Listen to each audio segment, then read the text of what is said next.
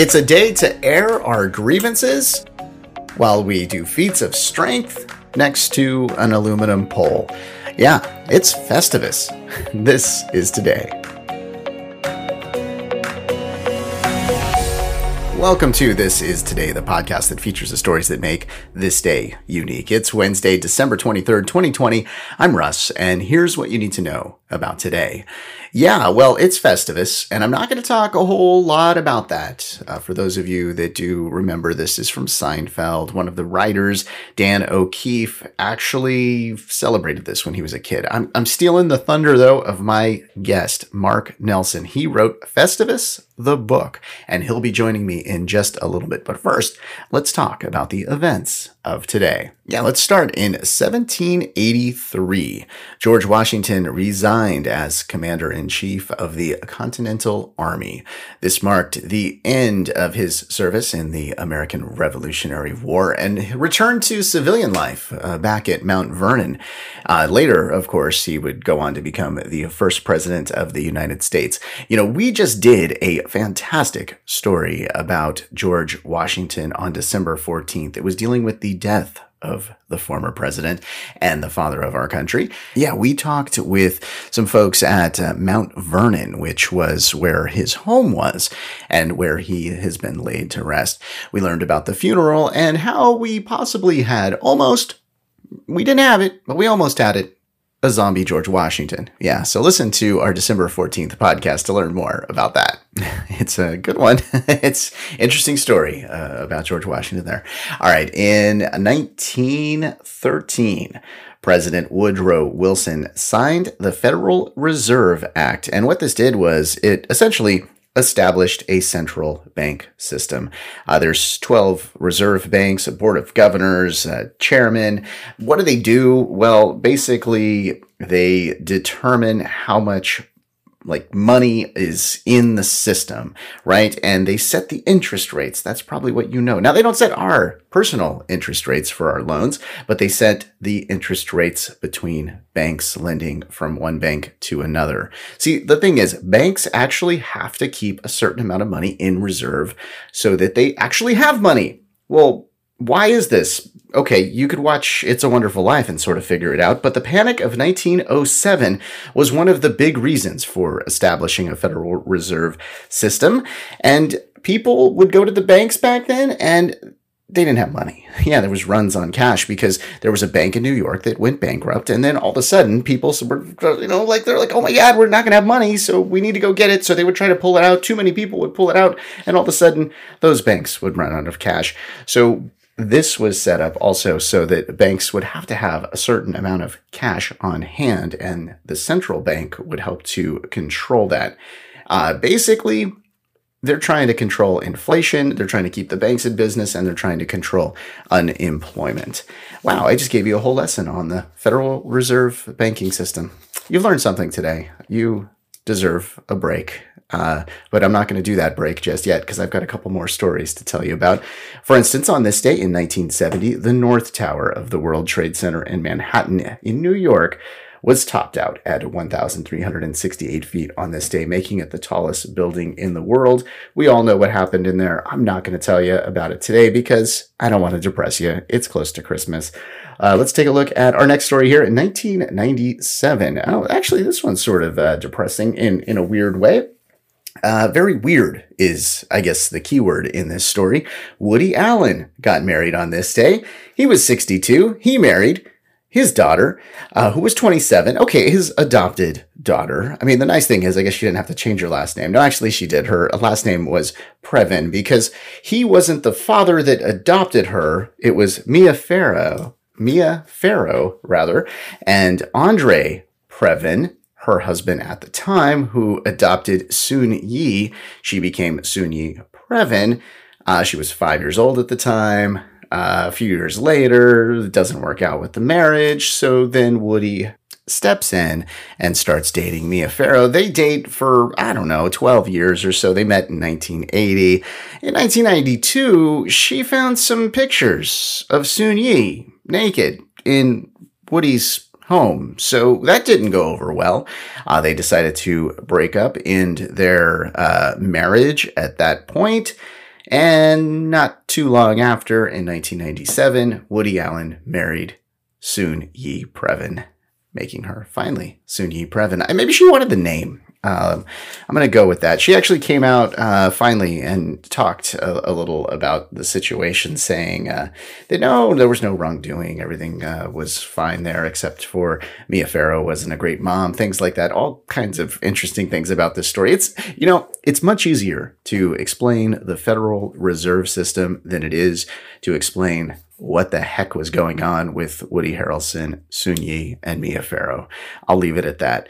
Also, on this day in 2014, Sony Pictures released its controversial comedy, The Interview, about the attempted assassination of North Korean leader Kim Jong un. Uh, the film was canceled after like hacking attacks and threats and all this crazy stuff. Uh, but Sony did release it on this day, and uh, yeah, there was some craziness about that back in 2014. Uh, you got to check out that movie. I totally love it. It's pretty darn funny. All right, when we come back, speaking of pretty darn funny, we're going to be talking about Festivus, and you can't talk about Festivus and not have a laugh. Yes, I am going to be talking with the author of the book on Festivus. In fact, it's called Festivus the book. Yeah, how, I mean, perfect is that title, right? I mean, come on. Uh, Festivus, the book, and it's about Festivus, and it's a book Mark Nelson's going to be joining me right after this. All right, and welcome back. And as I mentioned, today is probably one of the best holidays of the year, especially this one. I think that it has special significance in 2020. Uh, today is Festivus. So I've got to say, um, happy Festivus to my guest. Uh, he wrote the book, you would say, on uh, Festivus, like literally wrote the book. It's called Festivus the book. And uh, the author, Mark Nelson, is on the phone with me. Hey, Mark. Hey, Russ. How are you today? I'm doing great. It's Festivus. I got to be doing good, right? Yeah, for sure. Happy Festivus. Happy Festivus to you. So, okay, some people may not know the origins of this. Maybe they're not Seinfeld fans. Maybe they haven't heard of Festivus before. Can you tell us a little about the holiday? Well, the holiday is uh, from Seinfeld. Uh, an episode in 1997 in the final season of Seinfeld. Uh, and the episode call, is called "The Strike," and it was Seinfeld's Christmas episode in that final season, and it detailed uh, a story of how Frank Costanza, uh, George Costanza's father, really didn't like Christmas anymore because he had gone in the past. He had gone shopping for a doll for his son, and he reached for the last one they had, but so did another man, which caused a fight. So he decided that he would need to invest, invent Festivus, which he referred to as a Festivus for the rest of us. Uh, once that aired on Seinfeld, people started to key on that and they started to think, well, that's a really funny idea. It felt like it picked up like right away. That was one of those things on Seinfeld where like it aired and like literally the next day you're saying happy festivus to people. It was a, it was a huge episode back then. I remember it. Yeah, of course Seinfeld was like that though. It was the uh, what they call the uh, water cooler show at the time. People did talk about it because it was so funny. Yeah, I mean you couldn't ignore yeah. it. Uh, people are still celebrating Festivus and it involves an aluminum pole. Is the is the aluminum pole uh, required? Oh, it's almost mandatory. I would think. Right? It's got to be. Yes, for sure. I noticed even if you Google Festivus right now, you will see an aluminum pole on the side. yes, Google does that for uh, Festivus. So the aluminum pole, what's the purpose? Uh, well, it's the opposite of a Christmas tree. Of course, it was something that Frank Costanza brought forward, and it was uh, written into the episode by the writers of Seinfeld, and they wanted something that rep- did not represent a Christmas tree. So a, a, an unadorned aluminum pole was the most opposite thing they could think of. and the line that Frank Costanza gives is that uh, he finds tinsel distracting is one thing, and then he respects the strength to weight ratio of aluminum, which we all do. Do you have an aluminum pole set up in your house? Oh yes, of course. Yeah. and and what and when people come by, what do they say? They say, "What's that?" so you got and then you got to then you got to sell them a book. yeah, well, maybe, but the, the it, it, it, allows you to, to have a good laugh over uh, the, the fact that there's an aluminum pole uh, that represents a holiday that doesn't really uh, exist in the in the normal sense. It's something that was made up. This wasn't actually invented in 1997. This has got a history long before 1997, right? Yeah, of course, and it's a very interesting history. Uh, the Seinfeld writer, his name is Dan O'Keefe. He was writing uh, episodes for Seinfeld uh, with a bunch of other writers in that season.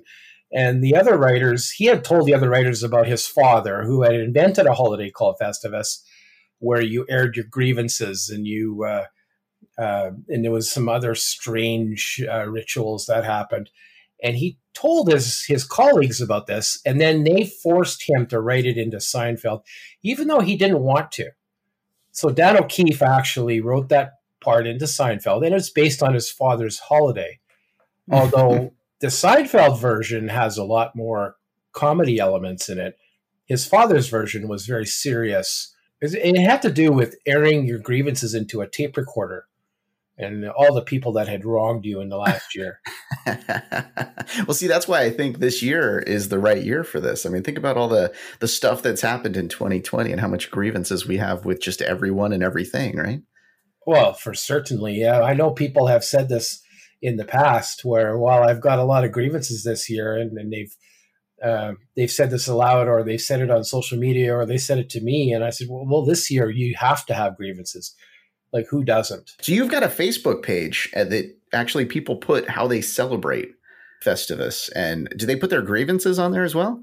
Oh yeah, yeah, they put everything on there. Uh, uh, it's it's a lot of sharing of uh, Festivus poles, uh, pictures of uh, of Festivus parties and meals. Yeah. So what's the um, what what are some of the stories that you've heard from people uh, celebrating Festivus? In Festivus, the book, there's a story of uh, a young soldier who uh, shared photos of the Festivus they had in Afghanistan, in the camp in Af- Afghanistan.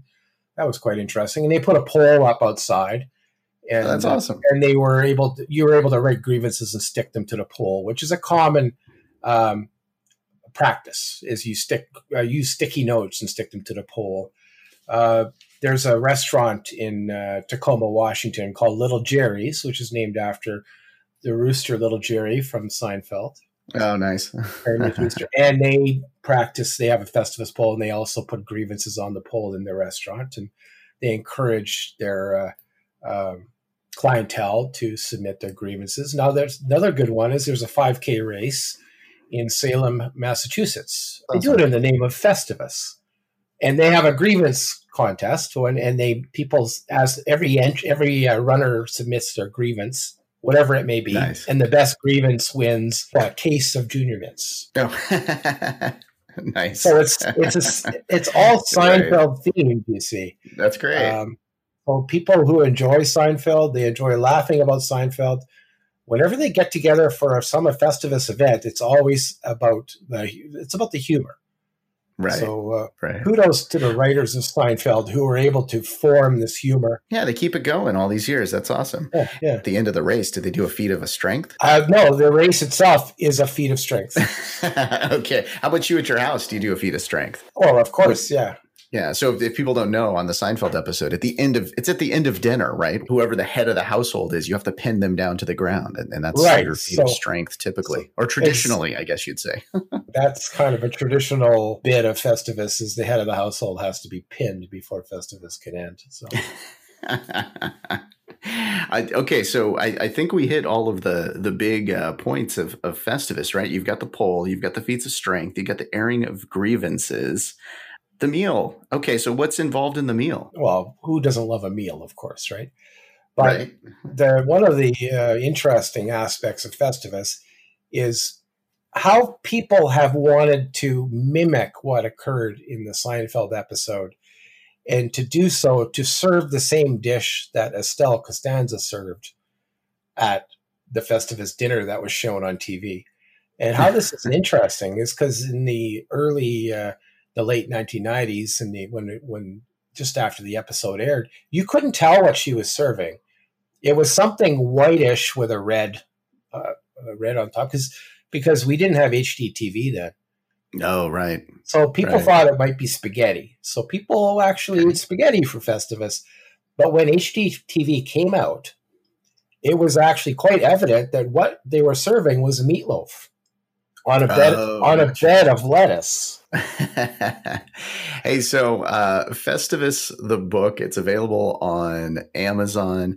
And uh, you've also got a website as well that people can go to, right? Yes, uh, festivusweb.com. That's awesome. And then the Facebook page, if you guys want to see some funny pole photos, I, I, I never thought I'd say that, but uh, if you want to see some funny uh, aluminum pole photos and various other things, go check out the uh, Festivus Facebook page uh, for more uh, information on that and share your uh, share your dinner or your grievances or whatever it is so that everybody else can see it as well. Hey, thank you so much for uh, joining me today. Oh, you're welcome, and have a good Festivus. All right, let's take a look at our birthdays for today. Harry Judd turns 35. Holly Madison is 41. Eddie Vedder turns 56 today. Corey Haim, who passed away in 2010, was born on this day in 1971.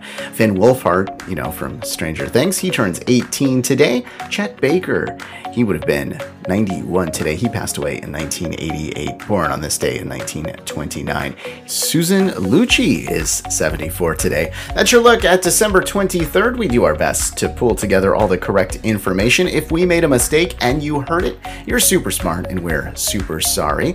Be sure to subscribe wherever you get your podcasts and give us a five star if you think we deserve it. If you'd like to make something happen on a future episode, go to thisistodaypodcast.com to make suggestions, give us feedback, and see our other podcasts. I hope you enjoyed learning about today. I'm Russ, and I'll talk to you tomorrow.